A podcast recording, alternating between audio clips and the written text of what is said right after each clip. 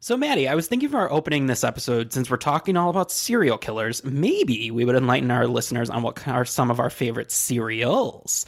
I don't know about you, but I've really rediscovered cereal in quarantine. Oh, I, I love cereal. I eat cereal pretty much every day. I'd say my favorite cereals, like in order, would be Quaker O's, which are fantastic. They're very hard to find. Peanut Butter Crunch, I love. Fruity Pebbles are delicious. I also just like good old Raisin Bran. Yeah, those are all good choices. Raisin Bran is definitely one of mine. A good Wheatie every once in a while. Uh, but I also like some of the sugary ones too, like um, Cinnamon Toast Crunch and Golden Grams. So, Andrew, would it be fair to say you've been eating a lot more cereal lately? Oh, yeah, it's become a staple in our household, been going through it like crazy. So, you might say you become sort of a cereal killer. I mean, I, I guess, kind of. It's episode 36 Serial Killers Are Terrifying, Volume 1. Candyman. Candyman. Candyman. Candyman. Be afraid. Be very afraid. We have some bad hombres here, and we're gonna get them out.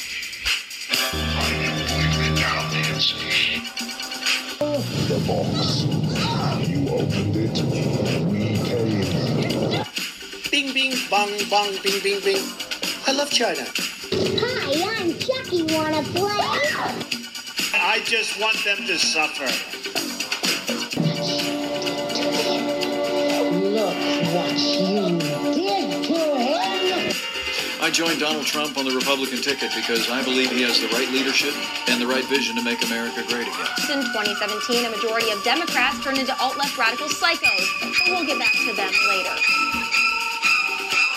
I will build a great, great wall. I don't like them putting chemicals in the water that turn the freaking frogs gay. Do you understand that? Turn the freaking frogs gay. Serious crap gay. Frogs, freaking frogs. It's not funny. I'm gonna say it real slow for you. Gay frogs. They're coming. They're coming. Is this Clarice? Oh, hello, Clarice. From Hannibal Lecter to Dexter, Want to know a secret? Daddy kills me. our strange fascination with serial killers can be traced in part to the mystery behind the horror. We question how it's possible that someone, anyone, could be capable of killing again and again, seemingly without remorse. In reality, we know that uh, there's some common denominators that most of them have. Welcome to another edition of Friday the 13th Horror Podcast. Your favorite podcast in the world is back for episode number 36 Serial Killers Are Terrifying, Volume 1. I'm Maddie. And I'm Andrew. And we are here with a podcast that talks all about horror, horror in real life, and horror in the movies from an LGBT perspective. And god damn it, we're going to do it right now. Doing it. Serial killers truly are terrifying. Duh. And duh, duh, bro. Um, they are. And um, we'll talk more about a book that I read um, in the past uh, couple of weeks that literally did give me terrifying nightmares and kept me up. Um, but yeah, I mean, it's it's it's crazy. We've also got two really great films picked out. Um, that, you know that I'm actually really pleased because sometimes we've got two films where I'm like, oh my god, I'm gonna fucking just eat these both alive. and these ones I'm like, oh good, no, Yeah. yeah, I've got some good stuff to say with Good. these. So yeah, it's gonna be fun. And you know, we we preface this in kind of adding the volume one, but um, I think Yeah. that this topic is so vast and so um, over covered a lot of times Yeah. that we wanted to just kind of pick a couple that were interesting to us, Yeah. um, and then maybe revisit the topic at a later a later date. Yeah, I think that's I think that's a smart idea. Um, yeah, where do you want to start? Where should we go? I think we should start with some general factoids around what is a serial killer, what makes a serial killer, what blah, kind of blah, blah. cereal they eat? Yeah, what what's their breakfast regiment? yeah. Tell us about that. So um, there's kind of two standard definitions. One is from the FBI, which says a serial killer is someone who commits at least three murders over more than a month with an emotional cooling off period in between. I I, gotta cool off, man. Just give me a minute here before I kill again. was reading a lot about um, like this one and how a psych- psychology kind of has debunked this definition just because like if you think about like a gang and if they killed you know over a month and are they all serial killers It- Yeah. it's it's kind of a wacky definition but this is just the fbi um, the standard dictionary definition is a person who commits a series of murders often with no apparent motive and typically follows a characteristic predictable behavior pattern I mean, that sounds a little more Yeah. like Accurate. sensible because it's not. If, I, I like how they say here, listen to us. I really enjoy, it. but but I do like the second one better because it says a series of murders. It doesn't define like, well, they didn't commit three murders, Right, exactly. Or, like I mean, h- also, wi- if you catch a serial killer, it's to catch a predator. Like, do you think that you're like they're ever going to tell you the total truth? Oh, I you know, what I mean. yeah. So like, come on. Yeah. Okay, so we found that there are kind of um, four categories that most serial killers fall into. Um, so there's the thrill seekers. So they are the ones that are excited about doing the murders. They're like the chaotic evil. Yeah, and they're and they're the ones that get excited about like the notoriety, get excited about evading the police, like that kind of a thing. Okay, okay. Um, the mission-oriented serial killers. These are people that are doing society. I put this in quotes a favor.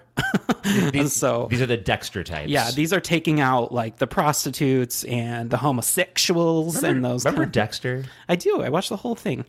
Um, uh, and then there are oh gosh, then there are the visionary serial killers. These are the ones that when we talked about religion made me do it back in uh, oh sure sure whatever sure, sure, episode sure. that was. Okay. um, these are kind of. Um, acts that are uh, compelled by higher entities like god or the devil so they're following some sort of following cult so you know they're doing it for a reason for a Okay. religious reason and then there's the power and control serial killers um, these killers tend to be very organized and uh, usually have a history of childhood abuse um, which leaves them feeling powerless and inadequate so they often sexually abuse their victims um, and they're motivated by feelings of lust It, it also says, I I see from your definition, they enjoy their victims' terror, suffering, and screaming. That's awful. I have a, f- a former boss that might be a That- power that and fits into control that category. serial killer that could actually be, and maybe even an ex when I think about it.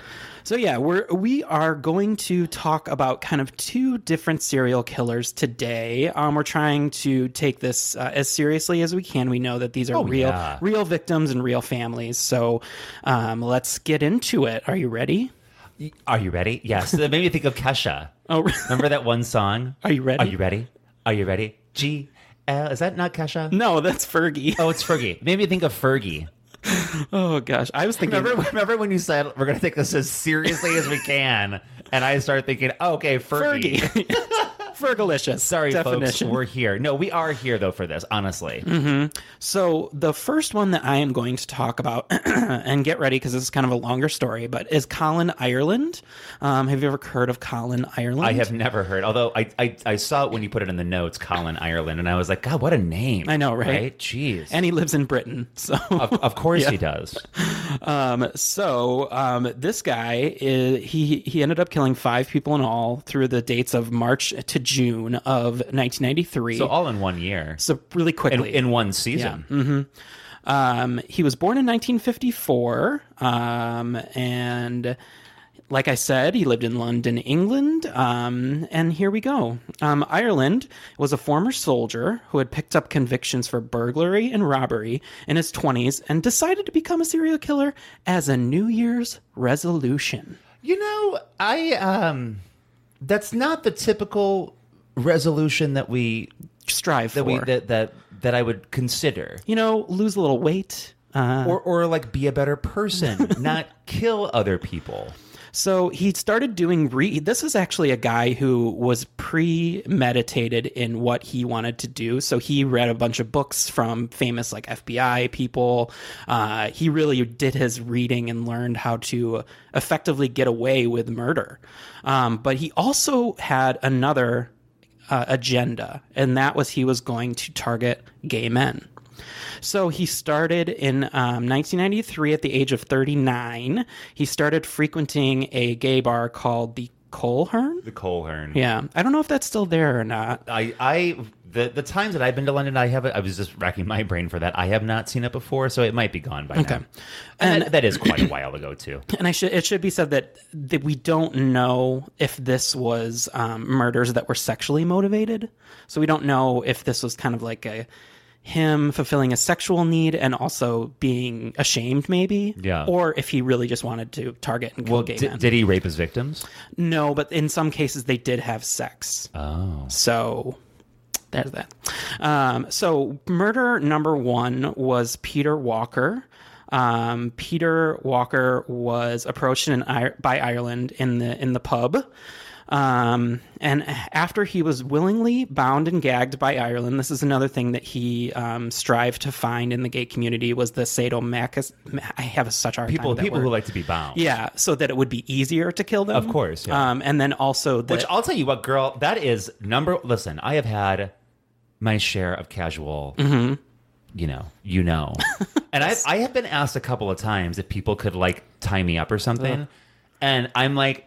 100% no you cannot Yeah, like, I'm not into it. absolutely never even if i was married to you like i couldn't do it i couldn't do it I know. sorry I- go ahead Yeah, no, I'm in the same boat as you. It's not, it's not something I'm comfortable. And, no, people. And if people like it, you know, whatever you got to do. I'm saying, like, for my brain, I'm like, holy shit, I'm gonna die, I'm gonna die, I'm gonna die. Yeah.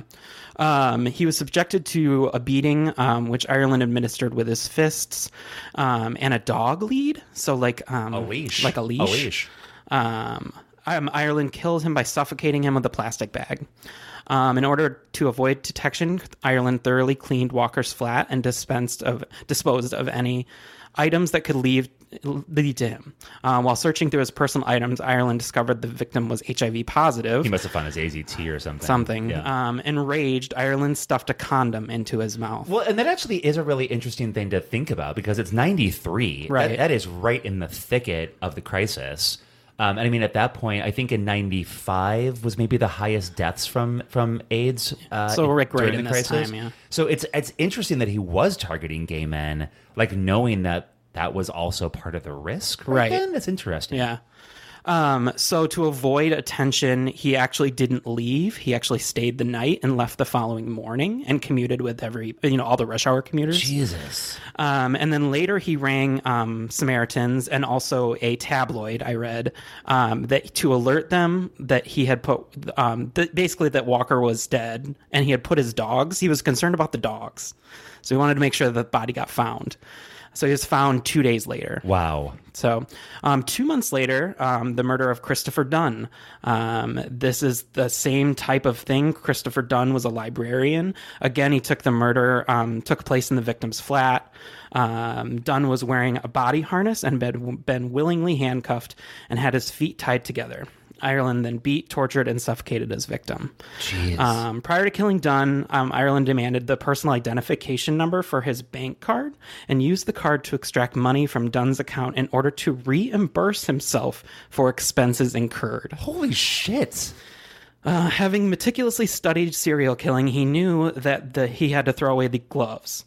Um, and shoes we've been wearing each time. As an unemployed man with on benefits, Ireland needed to get the money from elsewhere. Th- That's what's th- um, another thing that's so terrifying about serial killers is that they are so meticulous. I know. in their details and their planning, and you know when it all bears out in the evidence and everything. In certain serial killers, yeah, right. well, Fair enough. But like the the notion that he was thinking, I did this, I have to be reimbursed for it. I know. Right? Like, this is a job. that's it's it's it's insane. it's terrifying. Yeah, it's it's terrifying. insane.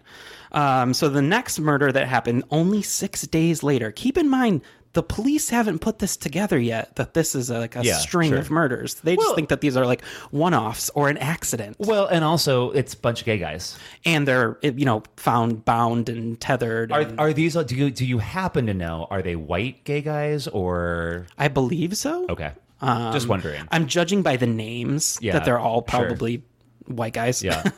um, the fir- the third murder, like I said, six days later was Perry Bradley the third, and he was actually in the closet because his um, i- i- because he was the son of a serving U.S. congressman. oh wow! So he was American. Mm-hmm. Him. Uh, they went back to Bradley's flat in Kensington and um, Ireland. This guy, Oh, especially if he's in Kensington. What does like, that mean? That's like super posh part of London. Oh, really? Yeah. Okay. yeah. Um, he persuaded him to get tied up because Bradley, this is like would be us. Like we're not really into it, but Wow. he persuaded him to get into it. Um, once again, um, victim was helpless. Ireland against, you know, again used torture methods to get his bank card number. He delayed the killing of Bradley had until actually falls fallen asleep, still trussed up, and then strangled him with a noose. Oh my god. Can you imagine like you are you're you're tied up and you fall asleep. I guess that after all that torture, I mean, eventually you just succumb to falling asleep. That's just it's terrifying. Um, again, Ireland cleaned and removed anything in the flat that would incriminate him before leaving the next morning. By this time, Bra- by the time Bradley's body was discovered, the police had st- had still to connect the three killings. There were time gaps between them. They were committed in three different areas and enough distance between them to cast doubt. And police suspected that the victims died during sex games that have gone wrong. So just think about that. That's what the police are going to is that they just think these are deviant homosexuals that were just got what they deserved because they were weird sex hobbies. Well, and I mean, and especially in '93, like you know, w- you know, once again, there was just so much disinformation, so much fear of HIV, Mhm. and there was you know such a prevailing sentiment against gay people, especially from Thatcher and Reagan and all that other bullshit. You know, I mean, Thatcher was gone by then. At least I think she was. I can't quite remember. right now. 93, I'm not sure. Um, but like, it was such a bad time for gay people in general. Yeah. Um, and all LGBT people. And then you know to have something like this happen, it's kind of like Dahmer, to be honest. Yeah, Like, yeah. In Milwaukee and Chicago, all his victims were gay guys or really young boys um, who didn't know what they were probably, and so a lot of them just got written off. Wow. You know. Well, that leads us to the fourth murder, which happened only three days later. So this guy, um, he, actually Ireland, eh, the the killer, was angered that he had not received any publicity around this. Another thing for serial killers. Mhm. So he killed again three days later. Um, he met um, and courted the 33 year old Andrew Collier, um, a housing warden, and the pair went to Collier's house, uh, home in Dalton. Um, once he had tied up the victim, uh, you know, it's the same thing. He strangled him with a noose. Um, Yeah. Ireland left the following morning with 70 pe- no, not pesos. What is London? Pesos, pounds, Pounds. pounds, pesos. Oh my god! Um, Wait 70 until Michael here. I know. Michael has not heard him say this yet. Michael's gonna die today. No, but not, 70. but not really die. N- not really. 70 pounds in cash, um, having also killed Collier's cat in an angry reaction to finding, finding out that his victim was HIV positive. So, this seems to be another trigger for him is that if he finds out that they're HIV positive in some way, shape, or form, that gets him into a, a rage. Um, and Ireland finally left a clue for the police. He put a condom in Collier's mouth just as he had done to Walker, creating a visible link. No, do you happen? I'm sorry, I'm asking you all these No, that's fine. details. But were the were the were the condoms used, or were they just like That I'm not sure of.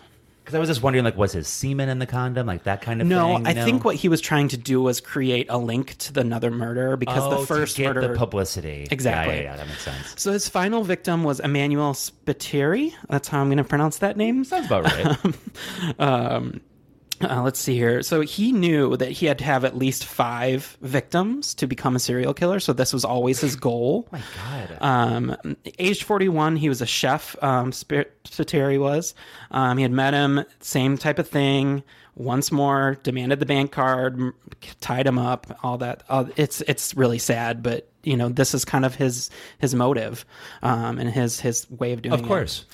Um, after carrying out the post murder ritual and cleaning and clearing of the scene, Ireland set fire to the flat and left. So this is like, hey, he called the police. He's like, um, you know, that flat that's on fire, there's a body in there. Oh so just just to let you know, because he's trying so hard to become famous, essentially, or infamous, however you want to put it. Sure, sure, sure. Um, he had basically said that he took he he would probably not do it again. Um, however, he had forgotten. I guess I probably won't do this again. I, I, I fulfilled my New Year's Looking resolution. back at it, it was a lot of work. However, he had forgotten to wipe off one set of fingerprints he had left on the window. Oh my God. Um, so this is kind of the wrap up with the from the police side of things. Um, at last, the police connected all the five killings, and word spread fast among the whole whole of London, not just within the gay community, that a serial killer had specifically targeted targeted gay men was operating and could strike again at any time. Um, investigations revealed that Spiteri had left the pub and traveled home with his killer by train, and a security video successfully captured the two of them on the platform at the Charing Cross. Charing Cross. Charing Cross. And I, I want Station? you to remember that station. Okay. For later on in this episode, Oh, it will really? be very important. Oh, Keep interesting. Going. Um, Ireland recognized himself and decided to tell the police he was the man with Spiteri, but not the killer. He claimed to have left Spiteri in the flat with another man. However, police had always found, had also Smart found ruse. fingerprints. I know, Smart right? ruse. um, which matched those of Ireland. Um, finally, he was charged with the murders of both Collier and Spiteri and confessed to the other three while awaiting trial in prison. Uh, he told police that he had no vendetta against gay men, but picked them because they were the easiest targets. He had Wow. robbed, I know, right? Uh, he had robbed. you know um, he's not wrong. I just gotta say it. He's not wrong.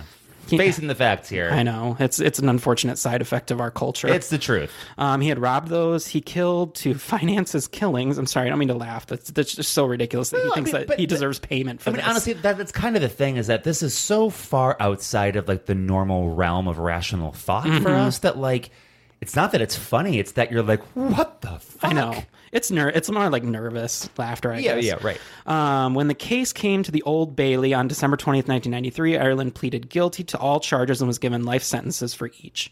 Um, the judge said he was exceptionally frightening and dangerous, adding, To take one human life is an outrage, to take five is carnage. Um, Ireland's name was, uh, but was on the last published list of whole life tariff prisoners, meaning that he will have to stay in prison for the rest of his natural life. Um, and then at the aftermath of this, due to the fact that Ireland had studied serial killers, it was suggested that the ex um, FBI agent Robert Ressler's book, Whoever Fights Monsters, which was published in 1992, should be removed. Oh, because that's what From the he shelves. used. Mhm. Oh wow. So that's interesting. I just thought- found that kind of interesting because, like we're going to talk about with yours, a lot of these people have been written up in books and um, TV series and everything. Um, has been also ru- rumored that Ireland strangled a convicted child killer in his cell while in prison.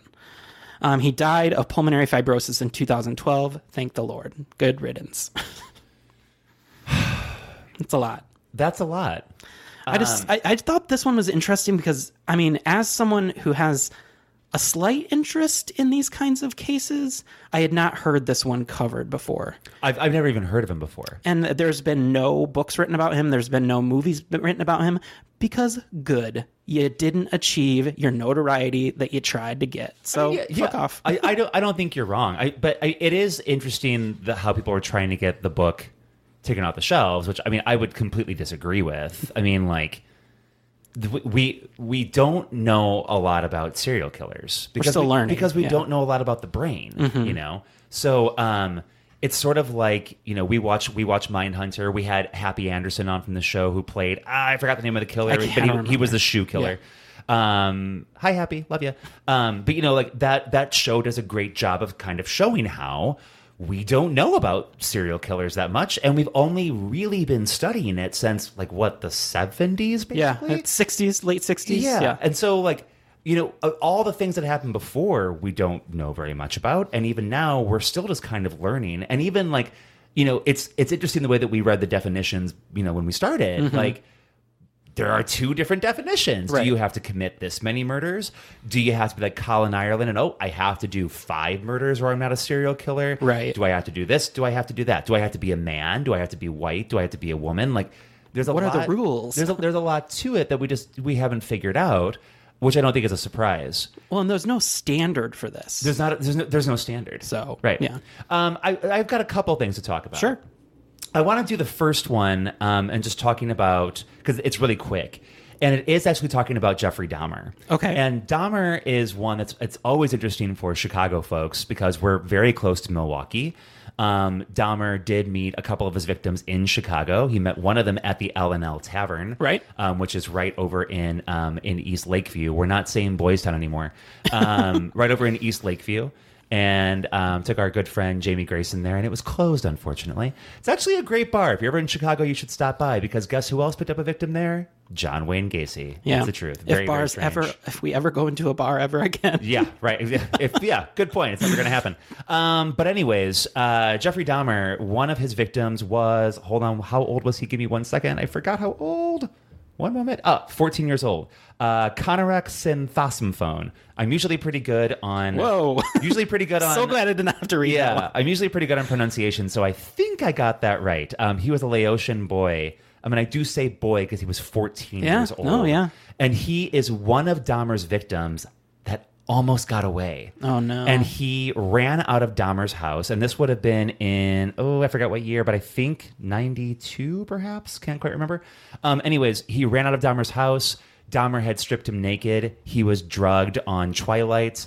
Um, Dahmer had already drilled a hole into his head. Oh, my God. And had begun filling his his you know skull with the the liquid that he used to turn them into zombies. Mhm. Somehow, Conorak got out of the house and ran down the street naked, and he ran into these women.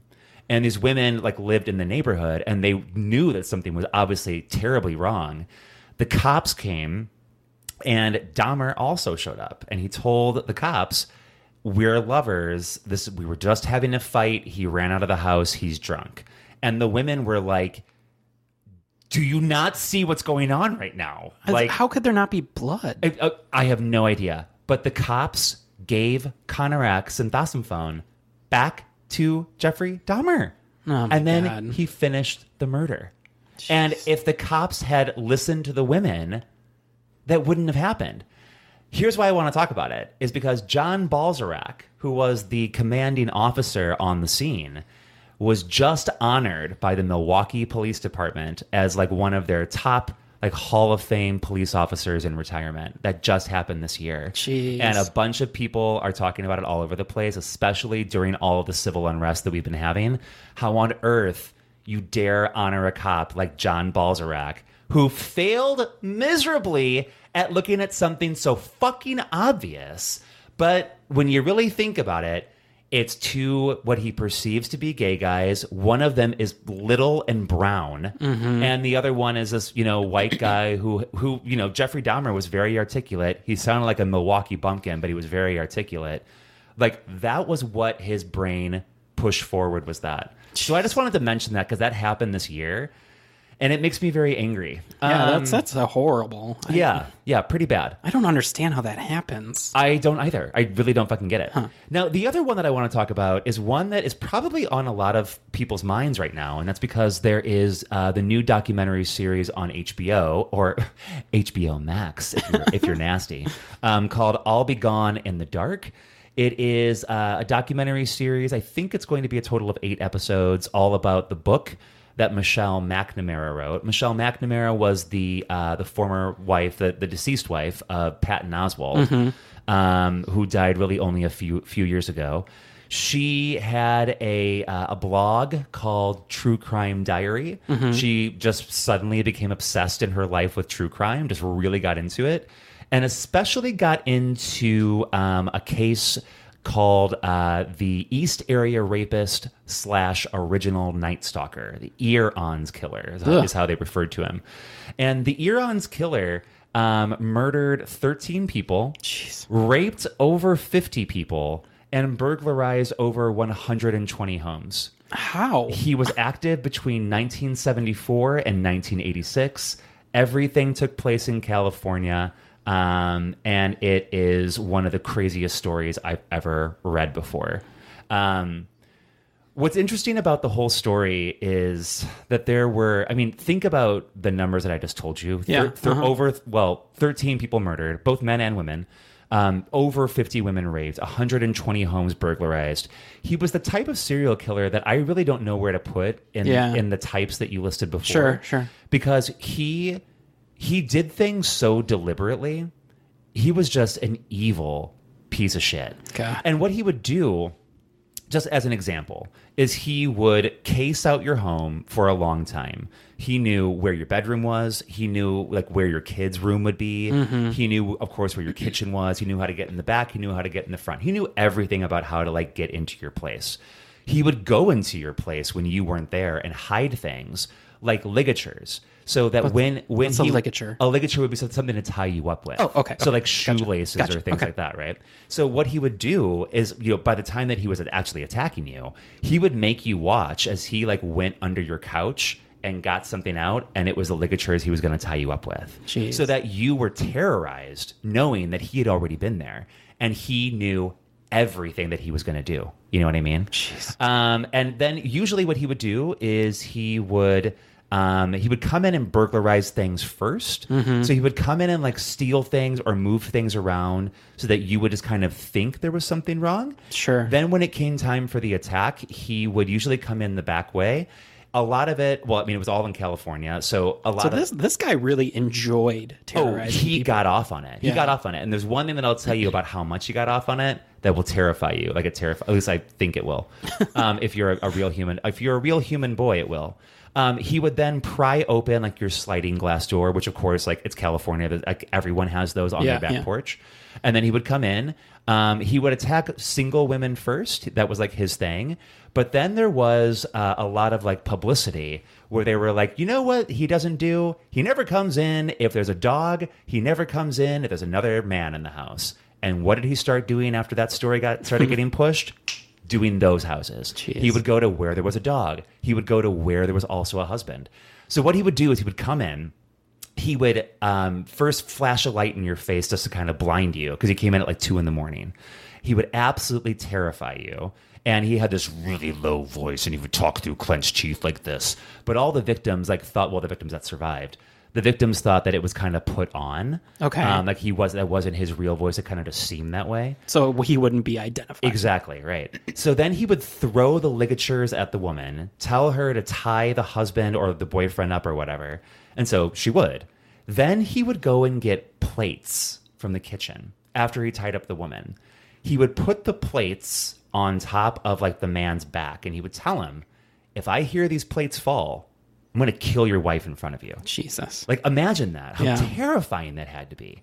So then, of course, with the woman tied up, he would rape her, sometimes multiple times. And then he became a killer over time. It didn't start off with the killing. Gotcha. It, it, it slowly sort of worked, worked its Evolutionized, way yeah. over to it. Exactly. It evolved into Yeah. it. Um, Evolved is a much better word than the word I Evolutionized. used. and then after he was done, he would take things from the house. He would make his victims think that he was there to steal money or that he was here to do this or like be like a normal burglar. Mhm. But he would only take like your cufflinks. He would only take like your wedding ring. He would only take like a family photo. Hmm. Just like little stuff that he knew would drive you crazy. Right. You know what I mean? Um, and so Michelle McNamara, when she heard about this case, she just went nuts about it. She went onto a bunch of like Reddit type threads and just really dove into it. And her book. So she's not a detective in any way. Not a shape, or detective at form. all. No, she, Okay. was, she was just a writer. You know, she's Okay. Hmm. actually from Oak Park, right? You know, right by Chicago. what got her into true crime was that um, when she was younger, Kathy Lombardo got murdered in Oak Park in her neighborhood. Oh, wow. And it just sort of like triggered something? Hmm. started this fascination for her, really. Um, but what's great about what she did is that the investigative work that she did, she and, and I should say, you know, other people online that are that are sort of like her network. you know, like yeah, like Yeah. sort of like amateur sleuths. Yeah, right? 'Cause sure. There there were a lot of people. It's like that. behind Uh, this. don't fuck with cats guy. Yeah, th- honestly, it's it's very much like Yeah. that. She pretty much like solved the case. Mhm. All the evidence that she put together ended up going toward the arrest of Joseph D'Angelo, who turned out to be the confessed Golden Ska- State Killer, which is the name that she gave to the killer instead Gotcha. of the Eron's killer. Joseph D'Angelo actually recently, just a couple of weeks ago, in front of a courtroom, um, confessed to everything. Wow. What's interesting about his confession too is I was just listening to a good podcast about this. Is that um, uh, when they found him, when the FBI found him, he was like he has his own boat. He was riding motorcycles. He was like working on his car. Like blah blah blah blah blah. Like he's fine. Gets in court. He is like an old man. Oh, who God. can't talk about anything. it's disgusting. And the thing that will terrify you it's not too long. He's pointing at me, I know. everyone. Yeah, I'm pointing right now. Not too long before they caught him, he called one of his victims back. Oh God. And I mean, like, this is like 25 years later, right? And all he said was, Remember when we played? Ugh. Ugh. And she knew right away. I think her name was Kathy. She knew right away the voice. She heard everything. You know what I mean?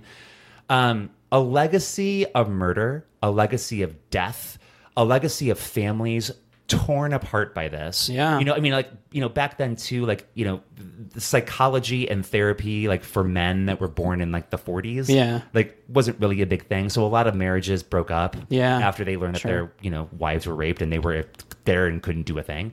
So just really a bunch of terror. Uh, uh, and like I said, you know, when I read this book, it gave me absolute nightmares.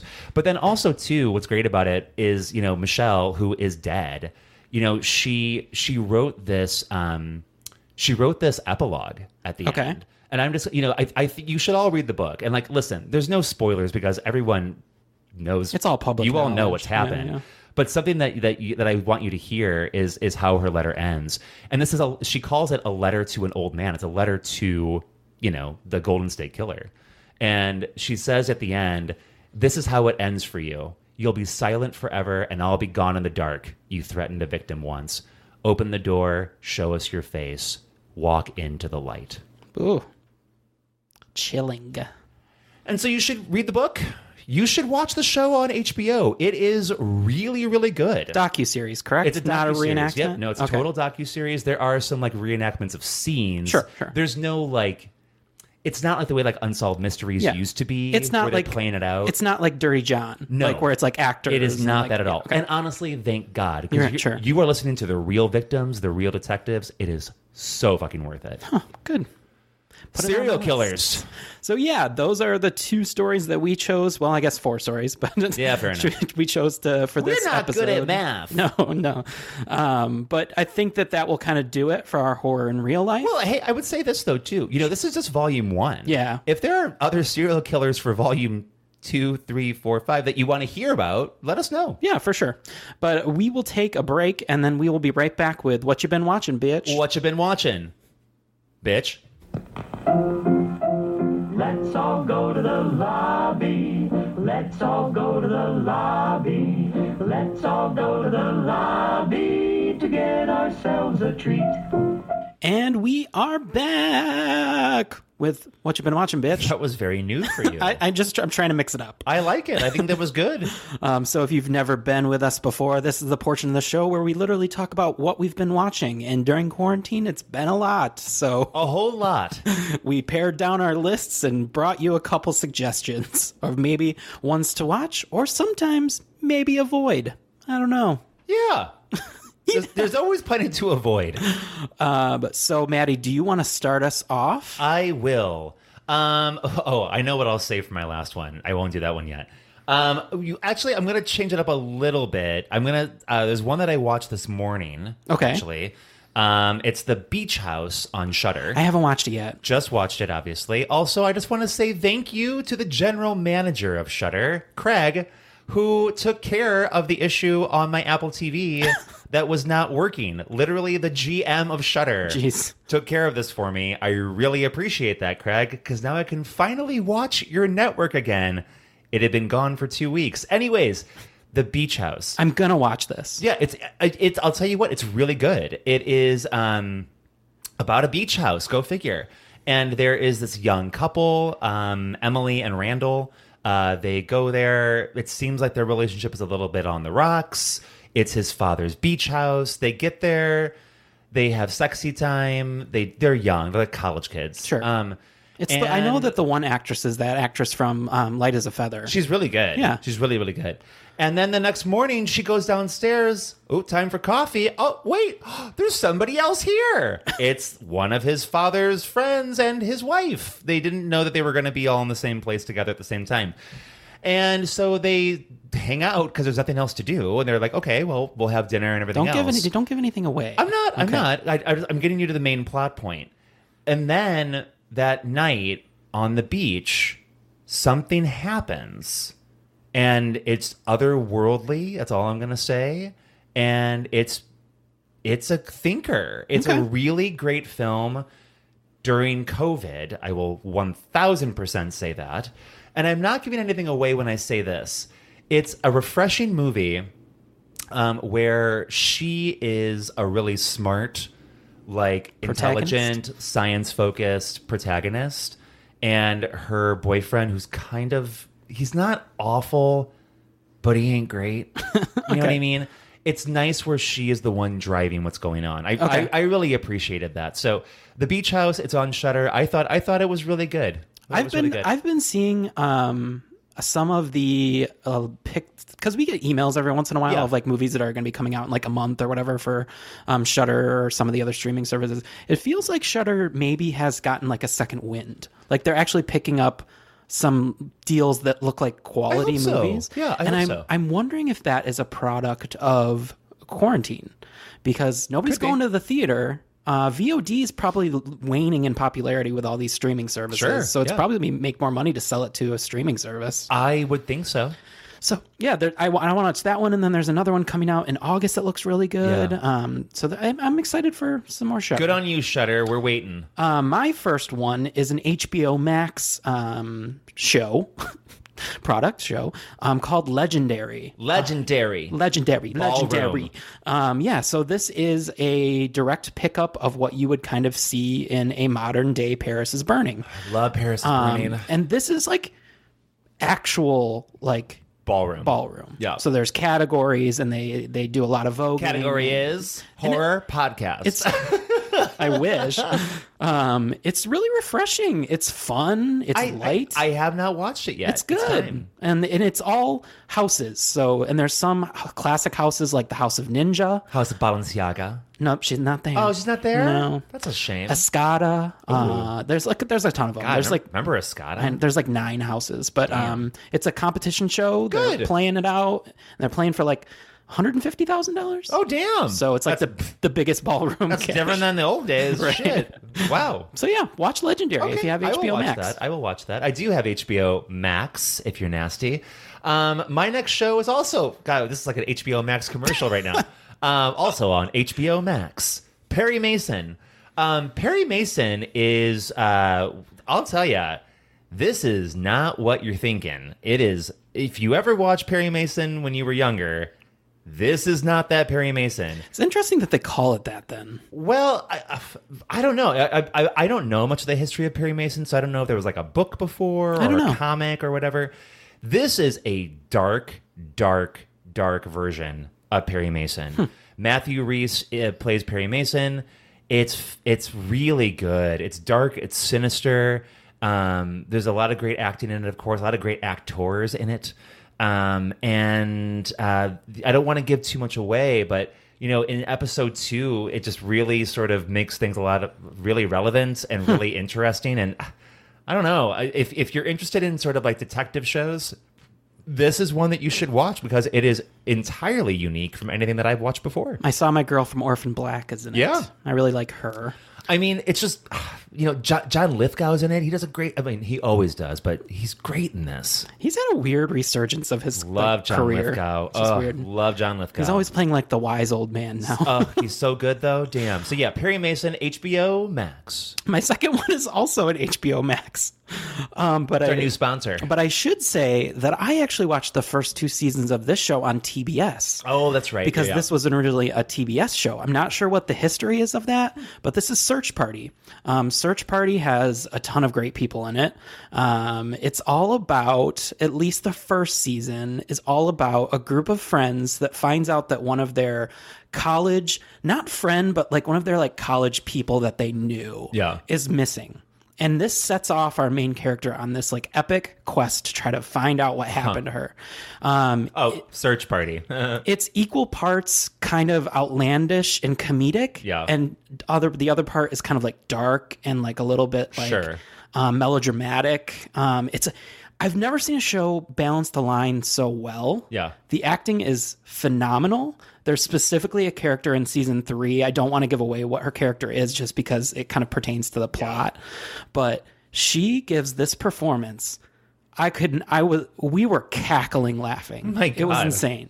Um, if you have not watched Search Party yet, you can now watch both seasons one and two, which previously on TBS. On, on what network? And season three on HBO Max. On HBO what? Max. Oh, got it. Okay, cool. But um, this is an exclusive to HBO Max. I'm not sure how Maybe that. it's not on TBS anymore. No, and it's not on and it's not on regular HBO. Like it Yeah, doesn't maybe- it doesn't air. Maybe Turner must have sold it over. So, I guess. yeah, I'm not sure, but definitely check out Search Party. Great show, Okay. love it. Can't sing it high enough praises. I'm changing my my other one too. I'm putting that into horror and movies. It will make sense. Okay. Because I, I do want to talk about one that I watched the other night on Netflix, not HBO Max. Oh. called The Silence. Did you see The Silence? Stanley Tucci. Is this with, and, uh, um, what's her face? Kiernan Shipka. Yeah, I think I covered this when it first came out. You did? I think so. Oh, well, I'll talk about it again. Yeah, well, you finally watched it, Um, so, yeah. It's really good. Really? Um, so, wait, no, hear this me is out. the creature movie, yeah, correct? Hear me out, hear Okay, me out, hear me okay. out. Um, I, what's the one that What's His Face did? Huh? The We talked about it early on in the podcast. Silent creatures, you got to be quiet. Oh, Quiet Place. The Quiet Place. So, The Quiet Place, I think, has a lot of problems. And I think that the silence in sort of a different budget helped to fix those problems a little bit. I do. I honestly do. I'm I, gonna have I to- think I, I think it's it's a good movie. Like it, it was it was good. It was uh, there's more going on. You have more of an eye on what's happening. I will admit that the ending is definitely like whoa that just happened out of Yeah. nowhere. Um, but the rest of the movie I really enjoyed. Stanley Tucci was great. Kieran Shipka. There's some cheesy lines here and there, but all in all, I gotta tell you, I had a great time watching it. It was I- really good. I just remember thinking that this movie was ridiculous. I wonder if you would feel the same way now in COVID. I don't know. Because I had sort of a, a lens of that on watching it, and I was like, oh, this is really I just I remember I had a similar reaction um, to when we watched A Quiet Place, and they Oh, they Quiet Place. and they go to the waterfall, and that's like the place where they can make noise. So Yeah. I remember us saying like, so just go live by the Yeah, so waterfall. fucking live over there. And I remember in the silence, um, a similar time where they turned on some sort of lawnmower fan, something. the wood chipper? The wo- is it a wood chipper? Wood chipper. And they all run to it, Oh, that is actually a good and I'm point. like, why wouldn't you just I mean, turn it on? You know, willing, willing suspension of disbelief. I, I totally understand that. I just remember having like similar issues. I just I I those issues aside, right? Those issues aside, I think that the silence does it a little bit better than okay. than what whatever that movie was called. That there's a part two coming. Quiet out place, soon. May- maybe. a, a quiet place too, a quieter place. If we ever, if we ever have movies Um, again, which like I that that also I'm like, why do you why do you have to have a sequel to this movie? because it did well. But uh, you know what? Actually, yeah, you know what? Do a sequel. It's gonna do awful.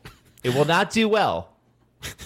Well, especially now since people are terrified to go to the movies. Well, yeah. Um, uh, my last one before we cover one that we've both watched partly. Um, I watched the movie Scoob.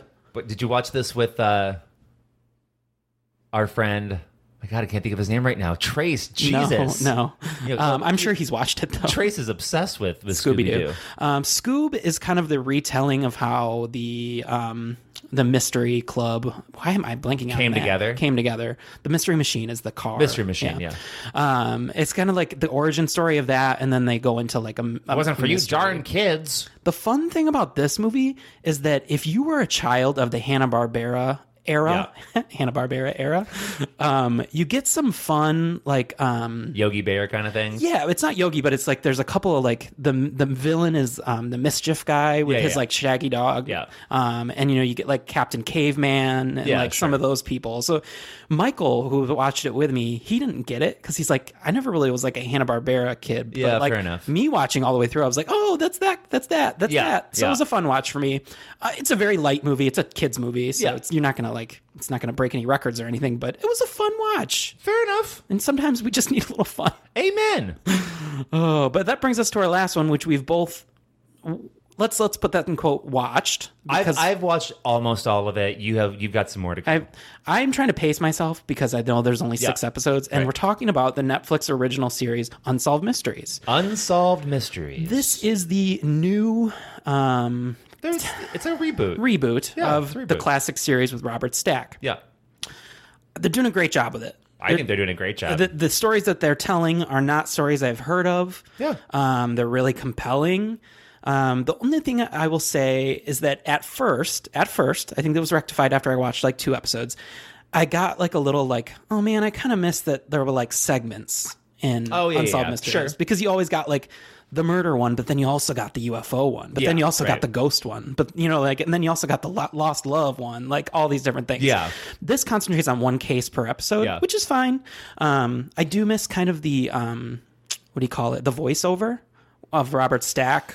Um, yeah. Or if they would have picked somebody, I don't, it's not like it, it ruins the show for me. It's just like nostalgia kicks in and you kind of want your old thing. The, yeah, the nostalgia thing, but I, I think it actually, I think it actually does the stories better And no, the re- they, because it- that being there's- said, it's really well done. yeah, I mean, there's there's time, and there isn't time wasted with Robert Stack voiceover, which you know, great and all, but like, you know, tell the story. Sure. And so, like, I think they weave it out. I think they weave in and out really well on on all the ones that I've watched. Um, I think that the UFO one was done really well. I haven't gotten to that one yet. Um, you know, if in their the people that they talked to were all like good. They weren't like crazy, crazy, you know, Comic Con people in a you know cryptids room. You know, like I mean, these were like people who were like kind of normal and like they were just like, look, this is what happened. You can believe it or not, Right. But this is what happened. So it's what happened to me, and that's what I know. And if you don't like it, I, I don't know what to tell you. And I- like, I- am not making money off of this, so Sure. Uh, here you go. I, I posted about this uh, on the various social medias that I have, Yeah. but like I forgot how much in how much the show just enrages me Because you don't know what happened? Well, not only because you don't know what happened, but there's specifically in episode two, which is about this woman who I'm not giving anything away. She goes missing from her salon. Oh God, the husband in Oh, a my matter God. Uh. of like in a matter of like 15 minutes that she would Ugh. saw somebody and it is so painfully obvious who the killer is and i'm not going to give it away but you just look at i mean or just or look at him or the guy is just truly a complete son of a bitch psychopath like, like uh, he's just he's just a complete person that you just really hate and he didn't kill her or he killed her like it, that it, there's no gray area i know on that it's one just at so all. enraging oh it drove me nuts Um, too he was but so gross that being said the stories that they're picking like i said are really good Yeah. um the mysteries are very like y- you want to you want to find Yeah. out and i did see a couple of write-ups that said like hey these are like these are starting to get like legit like leads now like some of these stories well i mean get ready for season two when you'll get the update i know i hope they do that oh you you know they're going to do it but like we have to wait for it I know. you know Yeah, so yeah, yeah. It, it'll get there I'm excited though. I hope that they, um, because of the ones that I've watched so far, they're all true crime. yeah I'm hoping they kind of branch out. I th- you said there was a UFO one. I want ghosts. I want ghosts, I want too. fucking ghosts. I want vampires. I want like shit like that. Yeah. So that's Unsolved Mysteries. Highly recommend it. I want to finish it soon. Um, like I said, I'm kind of pacing myself. Yeah. It's it's a it's a tough one to binge. You got just a lot of because time. It's it's tough. It's a rough stuff. Don't worry, you got enough time in fucking quarantine that will never end. I know. Unless you people wear your masks. Where I, I'm gonna tell you this right Follow the now. rules. What you've been watching, bitch. What you've been wearing, bitch. You better wear a fucking mask, or you're not allowed to listen to our show. Period. Andrew, tell them. I do. Yeah, I agree. Got it. In fact, you can buy a Friday the Thirteenth mask You right can. now on Teespring.com slash stores slash Friday Thirteen. I promise you that was actually not planned, but I'm bringing it up. We do have masks, even we haven't ordered them yet. I but know, We will. I know, yeah. Um, but yeah, you should get a mask and wear a mask. It's the easiest way to stop the spread. The only horror in real life is you not wearing a mask, girl. And I'm not going to get on my high horse about this COVID stuff, but it's just so enraging when we see how it's spreading and we see how other countries are handling it much better than we are. Oh, you mean like how yesterday, for example, in America, there were over 70,000 new cases? I just take I take Japan for instance. Japan is uh, like 124 million people, and they are condensed to a much larger or much smaller, Smaller, surface area yeah. than we are, and they've only had a thousand people die Isn't that amazing? because their their culture in and of itself already had adapted to masks. Yeah, Uh, yeah. It's it, it's. Uh, I'll be honest, and we'll talk for just one more minute about this. Yeah. it's disgusting what's happening. It is so enraging to see people around you, your friends, your fam, your friends, Mhm. family, and just people that you know, so selfish, not wearing a mask when they know that they should, going to places they know they shouldn't go. Watching businesses open when they know that they shouldn't, Mhm. and watching our leaders on all sides of the board, everyone acting like jackasses, except Republicans are fucking far worse, and we know that for sure. And our president is a dumb piece of fucking shit. And to all you conspiracy theorists out there, I work for a hospital that is actively treating this disease. Tell them about the girl. If you want, um, uh, so yeah, we had d- a double lung transplant on a girl that was only in her 20s. 20s. Um, so take this seriously. If you want me to send you photos of people in the prone position because they can't breathe, In I'll the do prone that. position, girl. So that's that's my end of that rant. Sorry, I didn't mean to go into that, but it just kind of came up. No, it's okay. Um, I'm glad we talked about it. So we will take a quick break and then we will shift gears into horror and media, starting with our first movie, Midnight Meat Train. I'm hungry. What interests you? The city. Because no one's ever captured it. Not the way it really is. That's my goal. That's my dream. Then you're failing. The next time you find yourself at the heart of the city, stay put. Keep shooting.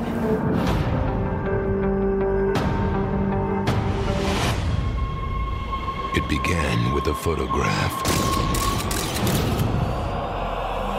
A single act of unthinkable evil. What happened? I saw it. Take your picture to the cops. I wasn't stalking her. But you did continue to photograph.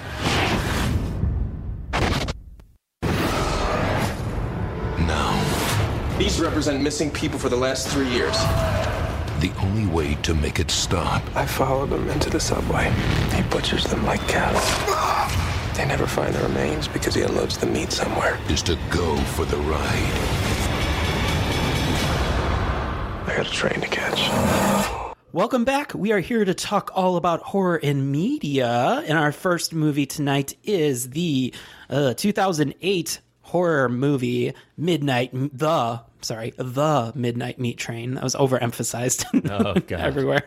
Um, so Maddie, why don't you give us a brief synopsis and some notable cast? The Midnight Meat Train.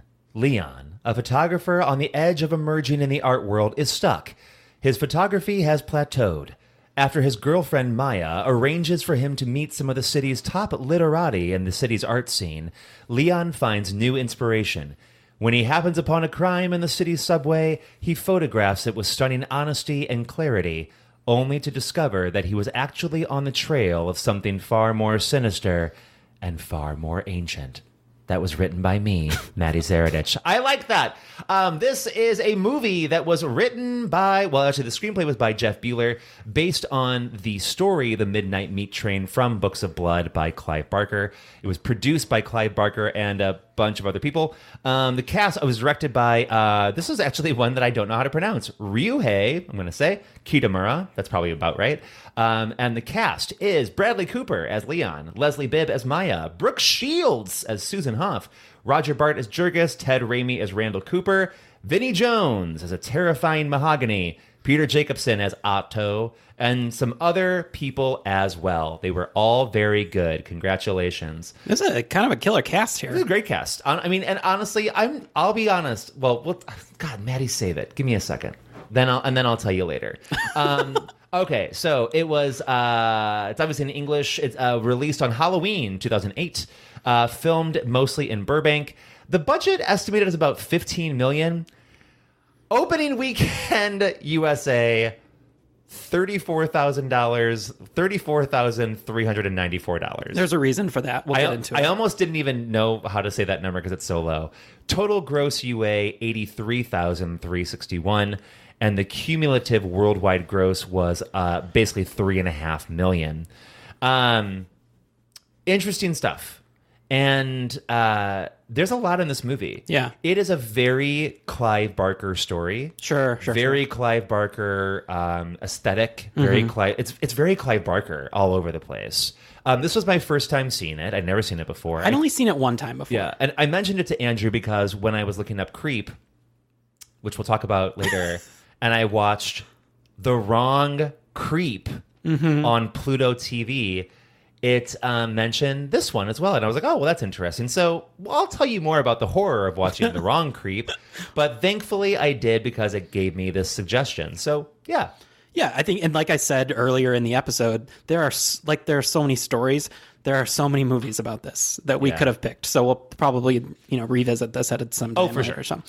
This is just the one we picked this time. Um, so Midnight Meat Train. Um, this is a movie, like I said, I've only seen it one other time, um, and I'm kind of in the middle on this one. I think the first um, half of the movie, I'm really into it. Yeah. and then it kind of loses me somewhere towards like the third act. Creatures.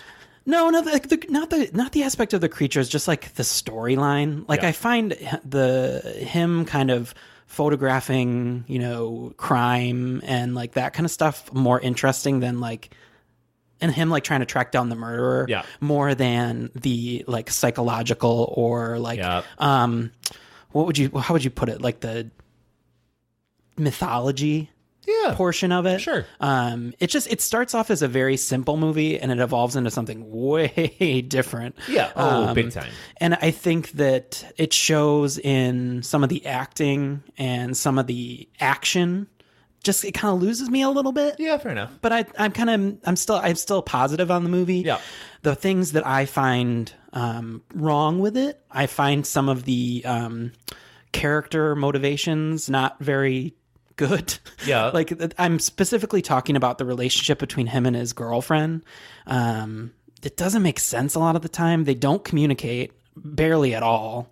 Do, do you think that's part of it? I don't. I don't. It just seems like a really bad relationship. But I mean, I mean, but I, I and I really, I'm not trying to dog you. I, I really think that that might actually be part of it. Maybe is like that. Well, they, try to play it up that they they are don't, like, they don't have a great relationship. but they try to play it up like they do because they're like, you want to get don't- married? But Like- that's just the thing, though, is don't a lot of couples do that? I guess, yeah. And th- and that's one thing that I really took away from it was like, especially like when he gives her he g- there's there's a part where um they had the, the- I mean you can tell that they're they're not on the rocks, but they're not close, and there's they're they clearly are attracted to each other.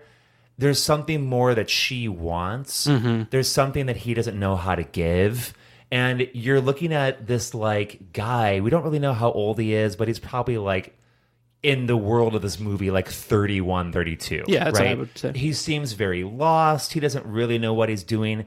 He's running around taking some photos. It's just it's whatever.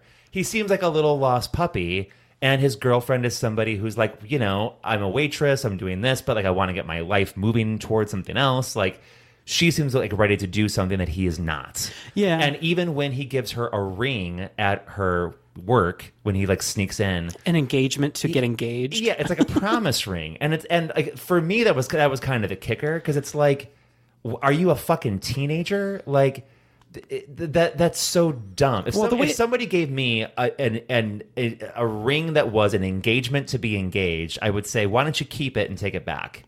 and then when you can afford an actual ring, then we can talk about this. Or actually, maybe not. How about we just don't stay together? You know what I mean? All that to say, like I, th- I think that that might have been what they were trying to show. Maybe they could have done it in a different way. Yeah, I think it's specifically there's one scene that where they are it just doesn't I see what they're trying to do. There's a specific scene where they're kind of she walks into the apartment and he's has become obsessed with this case Yeah. about the butcher. Yeah. Um and he has like all the pictures out and he's got all the like Yeah. news clippings and Look at everything. all these missing people. And she's like, "Don't do this! Like, don't do this!" And he's, I'm like, "This is literally the first time he's brought this up to you, so like, chill out." Right. And then second of all, and then she's like, "Take pictures of me," and like she's, and he he can't he can't force himself to take pictures of her naked Yeah. body, and it just it's such a ridiculous scene that I was just like, "What it, is w- happening?" It wasn't. Um, I, I wonder how many revisions that scene went through in Yeah. terms of writing because uh, that it, it, it seems like a difficult scene to to perform. Yeah. it really does. Like when it, when I when I think about it, like there's there's But a it's lot. not like that these you are have not to kinda talented cascade actors. Over. Well, I mean, and I don't really know much about Leslie Bibb to be honest with you. She's been in tons of shit. Um, I, I, I just I guess I can't really like place her in what else she's been in. That's been Wasn't like, she in the skulls? yeah, but I mean, it's that uh, we're not going to call that Oscar quality. Yeah. you know what I mean. True. Like, I mean, it's the skulls. I, but I mean, like, you know, let's face it. I mean, how much great acting? And I really mean this. And look, I love Clive Barker. This is not a dog on Clive Barker. How much great acting have you seen in Clive Barker? films? Yeah, it's all it's always like straddling that A to B movie. Yeah, I mean, like you know, look, I love all the Hellraisers, Except don't for get me Candyman. wrong. Candyman's a Candy- masterpiece. That's that's a different story. But like, uh, you think of all the Hellraisers. You know, they're great horror films. You know, we all love them. Uh, I still can't watch them most of the time, to be honest. I'm still scared of them. Yeah, those ones are rough for me. It's tough, but I mean, like the acting in all of the Hellraisers, I I, I will go to battle with anybody on this. It's awful. it's very bad.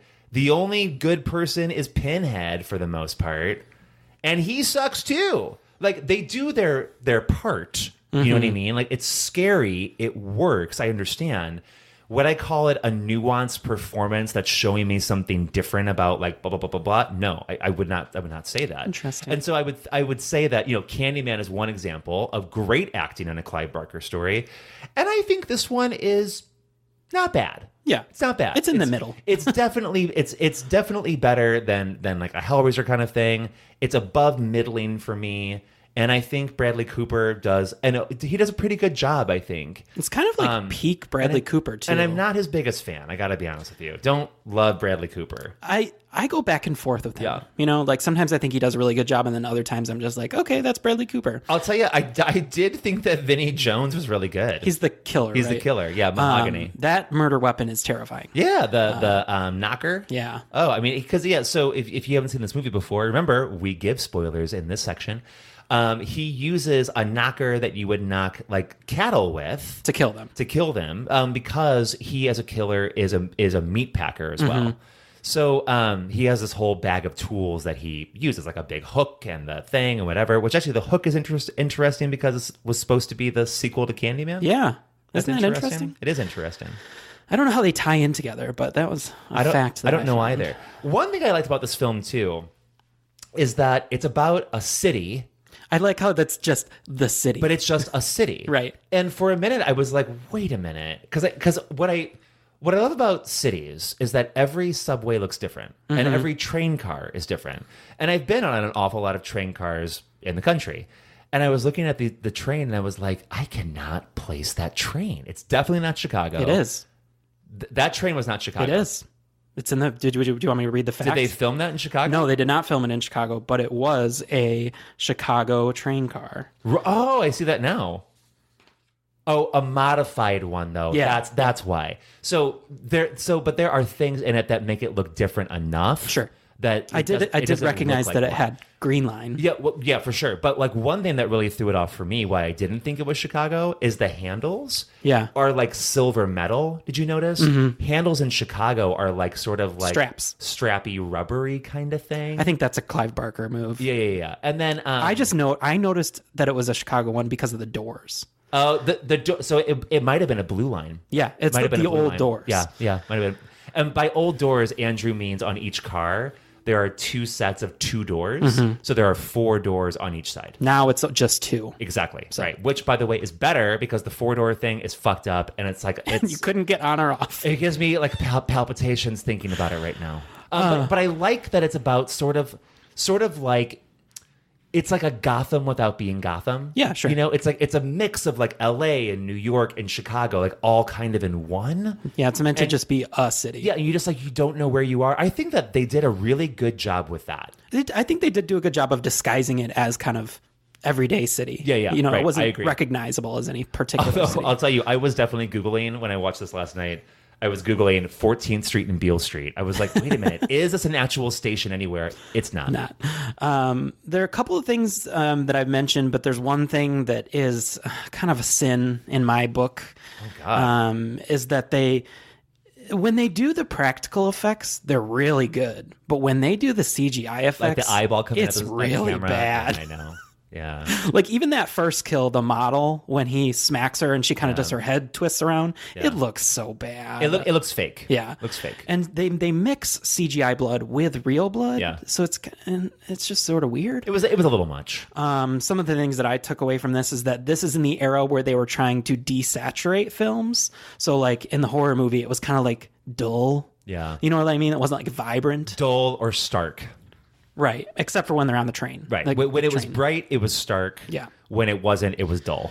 So we follow a couple of murders. Of the one murder that I thought was interesting, that I was I ha- I wanted to rewind because I was trying to pick up on the dialogue. Is it's when Ted Raimi's character, his wife, and another coworker, I think. Yeah, th- there was a lot going on in that conversation. But I'm like, is this a male, male, female threesome about to happen? it was th- there was a lot happening. Yeah. and you kind of hear like a glimpse of it, and you're like, Wait a minute. okay, Did we did we just go to happy hour and decide to be a threesome? Not, not sure what's going on here, but here we are. Because he says like, "Oh, um, you know, my wife can make us a nice nice dinner." Something like that. I It was don't it know, was it's really, weird. strange. It was very very weird. and then they die, so that's fine. but um, Ted Raimi. There's a couple of scenes that I found like very well shot. Yeah. Um, and then there's a couple that I'm just like whatever. Um, the shot where he is he is sinisterly like coming up the escalator. Yeah. And Bradley Cooper's there to take his picture for the first time. I thought that was like really well It's great. done. And then, but a lot of the stuff like towards the end with like the action and stuff, I think that this guy thinks he's a little better than he really is. I I don't know. I don't know anything about him. I don't either, I know but- nothing about him. I know that he was not happy with this movie. Really? And that's why they only released it in budget theaters. Oh. So like you know like dollar theaters Yeah. and like secondhand Second theaters, run. like that's where they premiered this. Huh. So that's kind of why it didn't make a lot. I of wonder money. why he wasn't happy. Another thing. You, wait, do you mean Clive Barker wasn't happy? No, the director. Okay. keep going. Another thing. So they kind of allude to that Bradley Cooper's character is a vegetarian, Yeah. but Because it eats that tofu. Uh, Yeah, but when they take it, when he puts the tofu on, it's on the same griddle Yeah, as that's all the other meat, so it doesn't even make sense. Fair enough. Um, I'm trying to think if there was some, some. Oh, another egregious mistake because I was a photography minor back in the day where you did have to develop film Yeah. in the dark room. His dark room wouldn't work. No, there's light. There's, There's, light like, all light over the coming in. place. well, and I was also thinking about his camera. It appeared to be a Leica. Okay. From what I could see, but like I was thinking the whole time, like, is that camera gonna do as much as he needs it to do? Right. And he never changes lenses. I he mean, never. it's- I mean, unless it's like a camera that has like a special kind of crazy lens, I don't know. But like, it just didn't seem like it was all that great for a photographer. It definitely took me back though, because in the beginning when he's um he has his contact sheets is Yeah. what they're called. Yeah. When what people don't realize is that you have to make those. Like you have to wow. like take your film, put it on there, develop the light, and then put it through. And it's not just like something that like magically comes with your Yeah, film. sure. Like it's I just that was a little nostalgia yeah, for me. like where was he doing that? yeah, exactly. Because he brings it home. Yeah, exactly. right. And, well, and he makes little pocket-sized ones too. uh, Um, I love that, that we get um, Brooke Shields in this movie. I forgot how much I miss Brooke Shields. Brooke Shields, man, She's really good in this. I really like her character. as Susan Hoff. and I love because she kind of takes a look at his photos for the first time when she's going to have him in the the what do you call it the gallery? Yeah. and she kind of is just like, and at the same time, I'm thinking in my head. These are kind of just boring photos, and then she's like, Totally. "These are kind of boring," and I was like, "Oh, good, all right." See where Thank we're you, Brooke. Thanks for noticing. Um, and then he, I don't know. There's just like a series of events that happens that leads him down this spiral. Yeah. Um, and then he gets abducted on the midnight meat train, and he gets branded with the butcher's symbol. I'm guessing this is all in my head because they don't ever from, explain from it. like the, the the the creatures that have been living below. right. So like he's branded to be the next one. I'm, I'm thinking was that that means. I guess. Um, and then the end of the movie, Butcher's killed, and then the conductor comes out. You find out that there's an elaborate. The police are in on it. The conductor's in on it. well, you learn that that the cops are in it when you see her necklace. Right. You you see that and I can't she's remember. wearing the same. Was she wearing it in the first scene? No, she was. Not. Okay, so it was only in the second Because time, it's right? really clear when you see it. You're like you're, know, like, you're like- oh, that looks like the ring, Right, doesn't it? There yeah. it is. So- um, so then you They're all in on it. Yeah, you don't know, but you're like some well something's going on here. They're covering it up. And I mean, it's it's. I'll, I'll give them this. Like it, it's a it's a bold idea. Like Yeah. you know, it's it's creative. Like there is this you know race of beings that have been around before humans. The the thing is that we just. I mean, it, it's. There's, there's an awful lot going on. We don't have a lot of time to develop this thing. Sure. So like you just it is kind of quick. I think that they do as good of a job as they can in the writing with like okay, getting this information out and there it is and then No, what, here we are. I think what this movie does, um, I don't think it, I don't want to say well, but I think what they do do is they don't over explain it. Like, Yeah. with- and we, I think we've complained about that a couple of it times. just happens. It's like here it is. Yeah, Um, this is what's happening. Yeah. and we, we discover that there's this race of beings that I don't know if humans are sort of like enslaved to do it, but So they I are did- doing it because So I did some extra reading. Yeah. Um, so basically, what this is is this is like a evolved like creature that maybe was once human but is now like deformed and they strike a deal with the city that if you feed them they first of all won't invade the city and kill people up on the Yeah. surface but they'll also help the city prosper so it's like kind of like a an ancient good luck charm to like have these Huh. creatures under the city so i thought that was kind of interesting That's But interesting. you have to read a little bit more into it to get that because this is also based on a short story Yeah, sure, so sure, sure. They go a little bit more into the mythology in that story. Huh. So, um, then they kill Leslie Bibb in the most gruesome of fashion, tear out her heart, She got to get that heart out. and he becomes the new butcher. bump, bump, bump, bump. And his tongue gets ripped out too. Yeah, because we find out that, and the guy, d- we should say that the murderer does not speak an entire, he does not speak anything until the very end. He Yeah. says like "welcome." I, think, he says, "You're welcome." you're. wel- Oh, I thought he just said "welcome." I think he says, or or maybe he just says, "Welcome." That is also possible. Um, the uh, the only thing that is really unexplained for me, and it just m- must be in the mythology of the um the conductor, the, the butcher. No, is he has these like pustules on him? that Yeah, he like like cuts barnacles. off and like puts in jars. Yeah, that's um. And I just that's the part I'm like, what? I I wish that they had explained that. And from all I can understand is that maybe this is some sort of deterioration from being this ancient Yeah, sure. butcher guy. Right. I, that's all I can. Who knows? Yeah. But yeah, that that that was also just disgusting too. This movie is very violent. If you are not in the mood for blood, this It's is not a, a- movie for you. It's a Clive Barker movie. It's like if you, you know if you're not into blood, don't watch Hellraiser. I just I just don't think that there's this much blood in the human body. No, there's not. But I mean, it's I mean, it really does run. That is something that runs throughout all of his stories. Is he- Candyman, Hellraiser, Weave World, this I- I- everything that you can think of from Clive. It's going to be violent. It's going to be S and M kind of shit. It's going to be chains. It's and gonna there might be a blood. little bit of gay in there. Yeah, I mean, like it's just that's just what it is. and that's it's also interesting too because um, my friend Sean that I used to work with um, in my previous job, um, he used to work for an art gallery in Chicago, Mhm. and Clive Barker used to show Oh, at that interesting. gallery, and so he's met Clive a bunch of times. He also gave some of the paintings in this movie for the. you can tell. Yeah, you- you tell- definitely. There's there's one that's sort of like a pinhead that Yeah. you see, and you're like, "Yep, I see you." They're all like torture. yep, exactly. um, the one part that really did get me in this movie was when he prepares the bodies. Oh God, it is so graphic. It's when And he it- puts that thing through his, through their ankles. and it has like my worst things in it: teeth and fingernails. Yeah, when he's taking the fingernails off, it's like, oh god. But that, that's how the animals probably want it. You know, they're like, take these things off, do this. take off Well, the he's hair. he's butchering them. Yeah. he's getting them ready. yeah. So Please step away from the meat. Um, I'm trying to think if there's any other kind of. I think we covered a lot of the. Oh, there's just one little um thing that Bradley Cooper. I don't know if he had any hand in this or not, but in Silver Linings Playbook, in there's a part in it where they're kind of strolling through town, him and Jennifer Lawrence, and Midnight Meat Train is like on the poster for the movie theater. That's that's that's hilarious. Um, but we covered a lot of the uh the the what you you know did you know segments, Yeah. but um I I don't have anything else to say. I think mean, we did it. It's kind of a it's a middle of the road movie. If you haven't seen it, definitely check it out. I Yeah, I mean, I think I think for me, I'll give this four and a half s- stripes. Well, okay, we should say that out of seven stripes because that's the rainbow. Fair enough. Uh, that's how we grade But things. yeah, here. I, I I think four and a half. I th- I think I I kind of liked it. I mean, it, yeah, it's got problems, of course, but like, I had a good time watching it. I'm gonna give it a four. Okay, just slightly lower than you. Yeah, I think that's smart. Yeah. Good. Yeah. That's it. Yeah. That's all. Until we come back for Creep from 2014. So listen to some Radiohead for a minute, and we're going to come back and talk about Creep. Hello, my name is Pete Fuzz. I might look like I eat you up, but I'm as friendly as a rabbit, and I'd make a very good friend. Pete Fuzz, I am here, and there's nothing to fear. Welcome back, folks. And for our final film of this beautiful, wonderful, amazing, totally great episode, episode 36, we're talking about a movie called Creep from 2014. And Andrew's going to tell you all about it. Creep. Looking for work, Aaron comes across a cryptic online ad $1,000 a day, filming service, discretion is appreciated.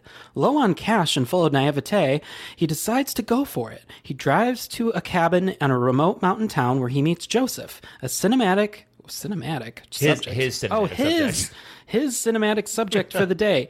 Joseph is sincere and the project seems heartfelt, so Aaron begins to film. But as the day goes on, it becomes clear to Joseph who is not who he says he is, and his intentions are not at all pure. Creep has a cast of two. Mark Duplass as Joseph and Patrick Bryce as Aaron. It is directed by Patrick Bryce and produced by Mark, Mark Duplass and Jason Bloom. So Bloomhouse. Bloomhouse film. I think this is I think this is a Bloomhouse tilt. Well, this is, actually, this is actually good because Bloomhouse is our new sponsor.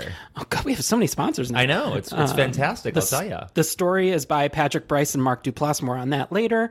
Um, it released on June 23rd to a Netflix release um, in 2015. Most fil- most filming was done in Crestline, California. Makes sense. hmm So creep, Maddie. What did you think of this movie? Well, let me tell you what I thought about a movie called Creep from 2004. Oh no. Starring Franca Potenta. Um, that was on Pluto TV. And when Andrew said we were going to watch Creep, I was like, okay, Creep. Here it is, free. And so I did, well, I did what I usually do, which is I like, you know, go to my Apple TV, push the button, I say Creep. And I saw it and it was in the horror section. And I was like, oh, This is Creep. it. Okay, done. So I watched this movie called Creep, which is which is actually kind of funny after talking about um, Midnight Meat Train because it all takes place on a train and in the subway in London. It is so bad I can't begin to tell you how bad it is. Oh, it's, no. it's just an awful movie. The whole time that I'm watching it, I'm thinking, Andrew, why would you make me watch this? Like, I mean, I don't always like the things that you choose, but that's okay. But like this one is so bad that I'm actually like kind of upset with you right now. Um, because I remember you saying, "Well, I think we're gonna have fun with it," and I'm watching this. I'm like, "I'm not having fun with this." so, so what's funny, folks, is that like I must have been a day or two later. We're talking on G Chat about the episode coming up, and you know, like plans for recording and everything Mhm. else. And I forget how it came up, but I was like, "Creep is awful." And I was like, oh, and I, I and I kind was of like, like it. I was like, creep is awful. I was like, I just wanted to kill her the whole time. And then you go, Her? There's no woman. You, no, in you Creep. said, did you watch Creep Part One? And I was like, yes. And you were like, there's no woman in Creep. And I was like, what? then I found out I watched the wrong Creep. Anyways, that's that's my story. Sticking to it. Creep. This one, the Bloomhouse uh, one. Um, it's good. It's uh, it's a strange movie. Um, Mhm. it is. Uh, it's it's sort of like found footage, and I know that's not always your favorite, but I didn't mind it. Mhm. Um, because I don't, I don't like found footage. This is different because it's not like shitty Blair Witch. This is like it's almost documentary. yeah, and um, and there's there's a reason for it. It's not just like "Oh, we're out in the woods. Some oh, here's a scary witch. It's like no, there's like there there's reasons behind it, so it really does make sense. Yeah, it, it doesn't suffer from the rule in um, uh, found footage movies where you're like, why would you be filming this? Yeah, I mean precisely. Yeah, So- I mean there's an actual reason he's out there for a job, Mhm. and also as we learn at the end, I mean surprise, Joseph is a serial killer. Um, at the end when he opens up his closet full of tapes and DVDs. Yep. That like, there's another reason why film is so important in this. Mhm. So um, yeah, I, I think it was a, a really uh, interesting and macabre idea, executed well.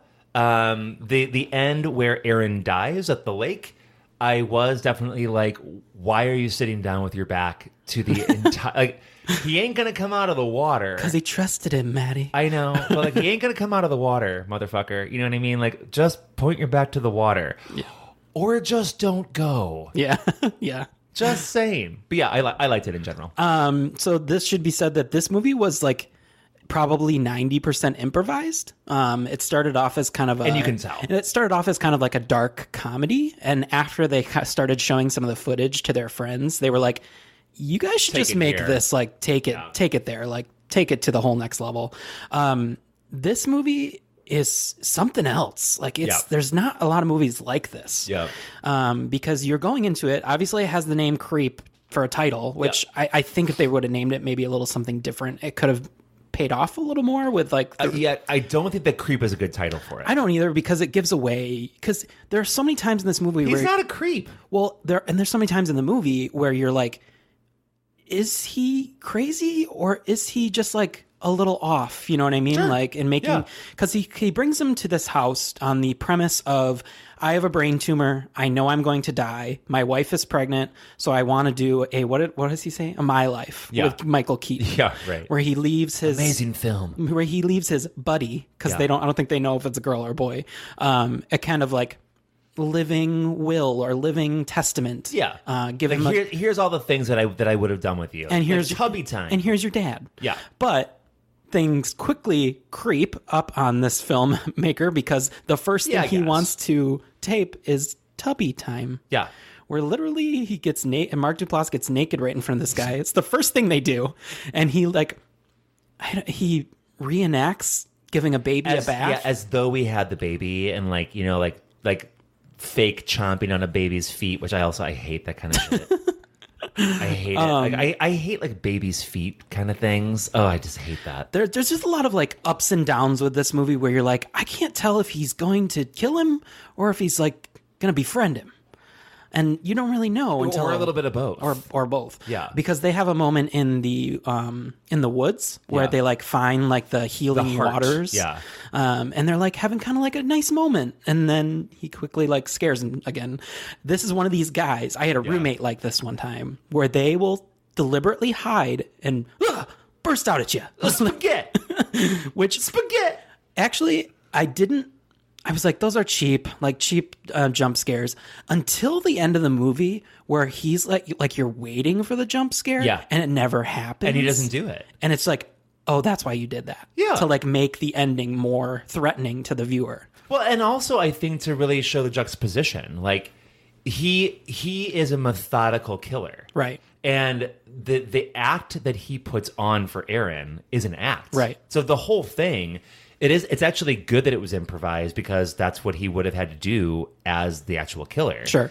Because you do see, like, yeah, I mean, yeah, he puts the wolf mask on, but like like you said, it is methodical. But he There's no also, jump like- scare. But also, he puts the wolf mask on, and he's like, oh yeah, my my dad had this, and he like had a little rhyme for it, and like all it's, that stuff. So. uh, it's um, what's his face? Peach Fuzz. Peach Fuzz, the So infamous weird. Peach Fuzz. That when when that first happened, I was just like, "What is going on?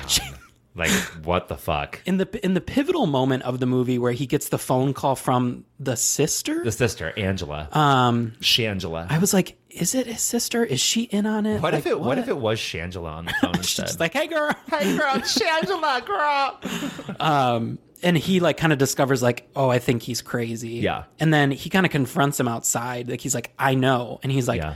and he th- he as the character takes it like he's like i don't want to die and he's like i know and he he but he's like no i know what's Right. going on here Yeah. and he like all of a sudden just like runs away and like and down the stairs, and down the stairs Yeah, and then I mean, it's terrifying. he goes down there and he is sitting there blocking the doorway out which he could have just gone out the sliding glass door but it, it is. It's another one. I mean, and we talked about this, I think, in our last episode, but like, it's another one of those like horror movie mysteries where you're like, you could just kill him. yeah sure Like, why don't you just kill him there? But I mean, the movie wouldn't be as fun that way. I get it. well and the guy aaron is kind of a pacifist too like he's always like he scares him and then he's like it's okay like it's okay like it's okay I mean, yeah, he's he's he's annoying in that way, Yeah. frankly, and th- and that's actually something that I thought about is why do we look at victims as annoying? You know what I mean? Hmm. Yeah. Like there are so many. Like, like for example, when I was watching the Wrong Creep, I w- and I was thinking, I just want her to die so this is over already. like, come on. But like, why do I feel that way? i don't know You know what I mean? And like, and I we're not alone. I'm not. I'm not alone. Like, there's plenty of times when you watch a movie where you're just like, why did you do that, you idiot? Or why Mm-hmm. did you blah blah blah blah? And you're like, well, yikes. Yeah. that's a lot for me to say. You know what I mean? It's interesting to think. i just really like that moment where he's like are you gonna let me leave and he just kind of like shakes his head no. Oh. And then he starts swiveling his hips. That was when I was like, no, no, no, no, no. um this mark duplass is just like he's like a master of this kind of um weirdo acting and like on the fly type of acting um What are the What are the Duplass brothers? Uh, what did they direct recently? um they were that show um togetherness i don't know if you watched Something that else though that I'm not thinking of. They're- they've done a lot a movie. They've done a lot. I can't remember. Anyways, Oh, Um, but he's just like really great in this. The other guy's okay. Um, you can definitely tell that he's not as comfortable with the improvisation. Oh, for sure. Um, but the fact that he was both a director and kind of starred in it, you know, it's kind of cool. Um, there's something unusual, and I tried to look up more about this, but I couldn't get too deep on it. I was wondering if there was any connection between why his car was yellow and the front door was also yellow.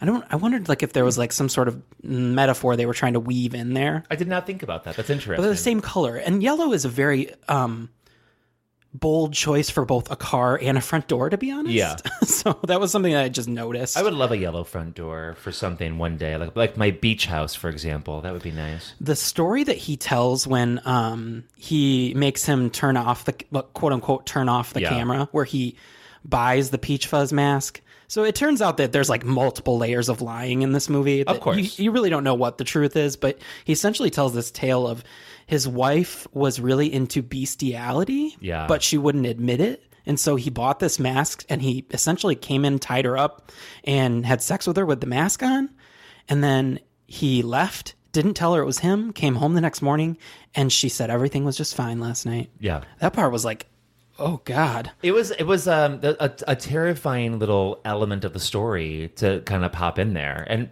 you know, it, it, it, improving longer form like that when you're doing a movie, you do have to have some things up your sleeve. So like, you know, he that didn't just come out of nowhere at, on the moment, of course. Right. So it, it's it's good that they had they had already clearly thought out thought out like being being I think they were like beats. here yeah here here are the the points on the map we have to get to now get there now get there now Mhm. get there now get there and i think that they do a good job with that i mean like you know improv is not easy no improv is tough it really does require like skilled actors who are not just interested in being clever Sure. I think a lot of people think that that's what improv is, and that's really not unless you're going to like, you know, a comedy show. Sure. It really is about how can I weave this story on my own?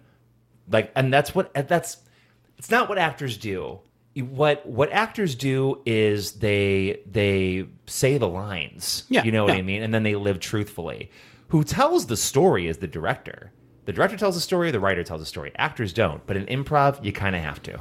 Yeah, and in that same moment where the camera, there was this weird effect. I don't know if you felt it or not, but in that moment where he's telling the story, we're we're only in pitch black, but Yeah. for some reason it felt like, and maybe it was just the way he was speaking, it felt like we were slowly zooming the whole time, even though it was Mm, interesting. black. I don't know That's if it was just interesting. something my mind played a trick on me, but I just thought I'll have that to watch that that, was- scene again because that I think that's.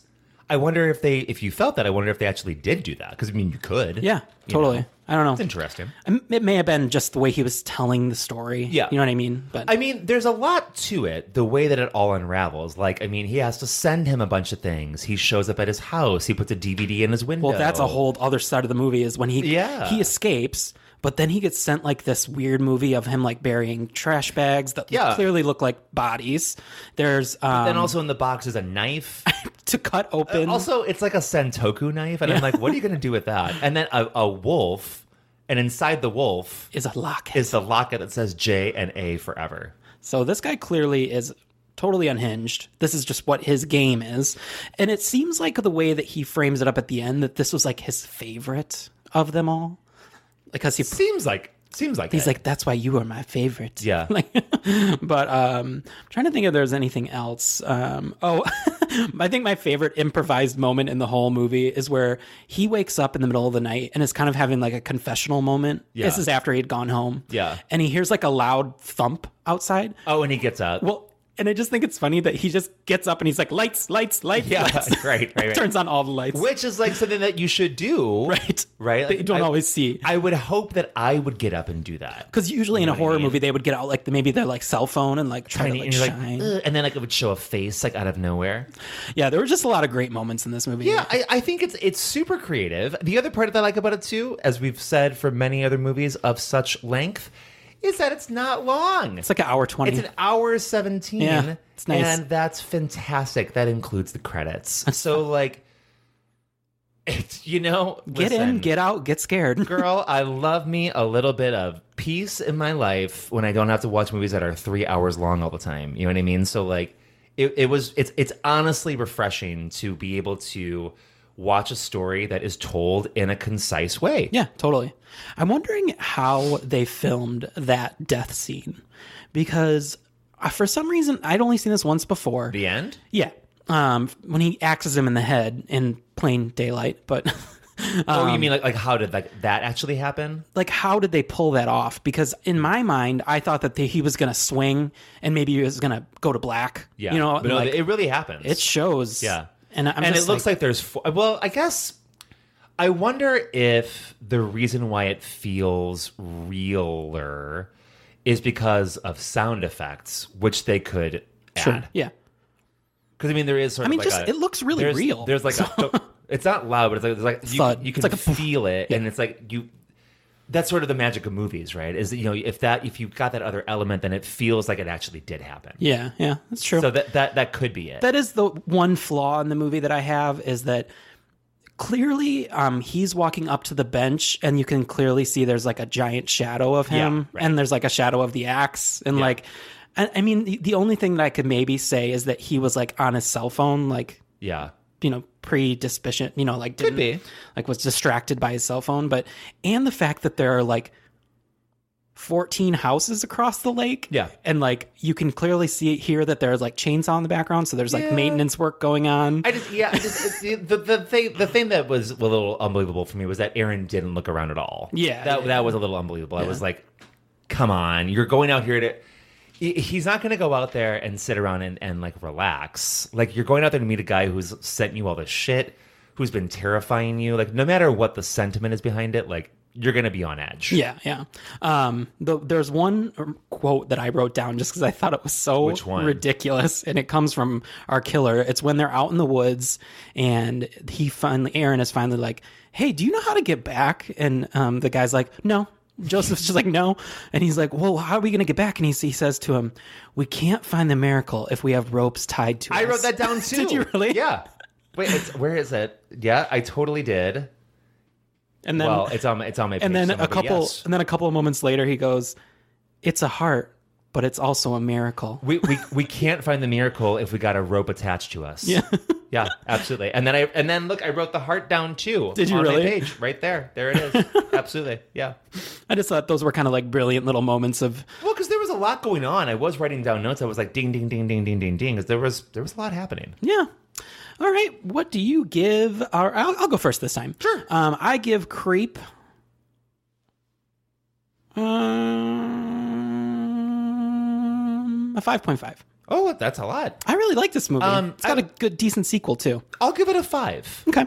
That's where I am. And um, the one thing we forgot to mention is that this is supposed to be a trilogy, so we're supposed to get one more movie.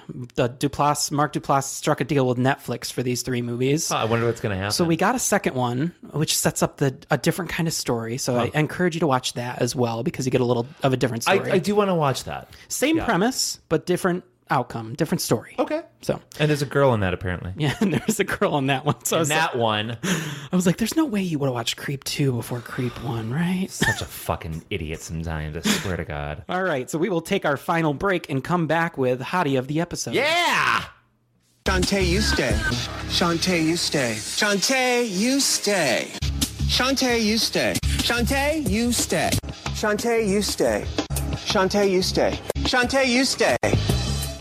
And now, as we come to the close of another episode of your favorite podcast you've ever heard in your entire life, the best podcast you've ever listened to, Friday the 13th Horror Podcast, in our 36th episode in our second and a half year.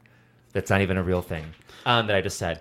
Um, we're going to do our closing, and we always start our closing off with a little game, and our game is called Hottie of the Episode. And we do this just to pick out the people that we think are hot. Yeah, it That's shows, literally it. I think it also shows a little bit into our personalities. Uh, I think so too. Yeah. Do you want to go first, or would Um, you like me to? Oh, Why don't you go first, please? My hottie of the episode, maybe a little different of a of a hottie. Okay. Um, I picked Mark Duplass. Oh wow! I really like. I, he he does something for me. I think that I there's know why. Why? Because that peach fuzz mask. Yes. That's why. Um, no, there's just something like very like endearing about him as a person. And it I just, get that. It makes me just really attracted to I him. would totally get that. Yeah. Um, for me, who is it for me? Um, I do think that Aaron is actually kind of cute, Yeah. which is really out of type for me, as you I thought so too. would know. Um, but no, actually, no, no, no. I'm gonna pick Aaron. Okay, I'm gonna pick Aaron. Aaron, Aaron is actually really endearing. Are you Aaron with glasses or without? Um, I think I like him without. Okay. I think I thought he was cute when he when he stands up and he's in his underwear. Mm.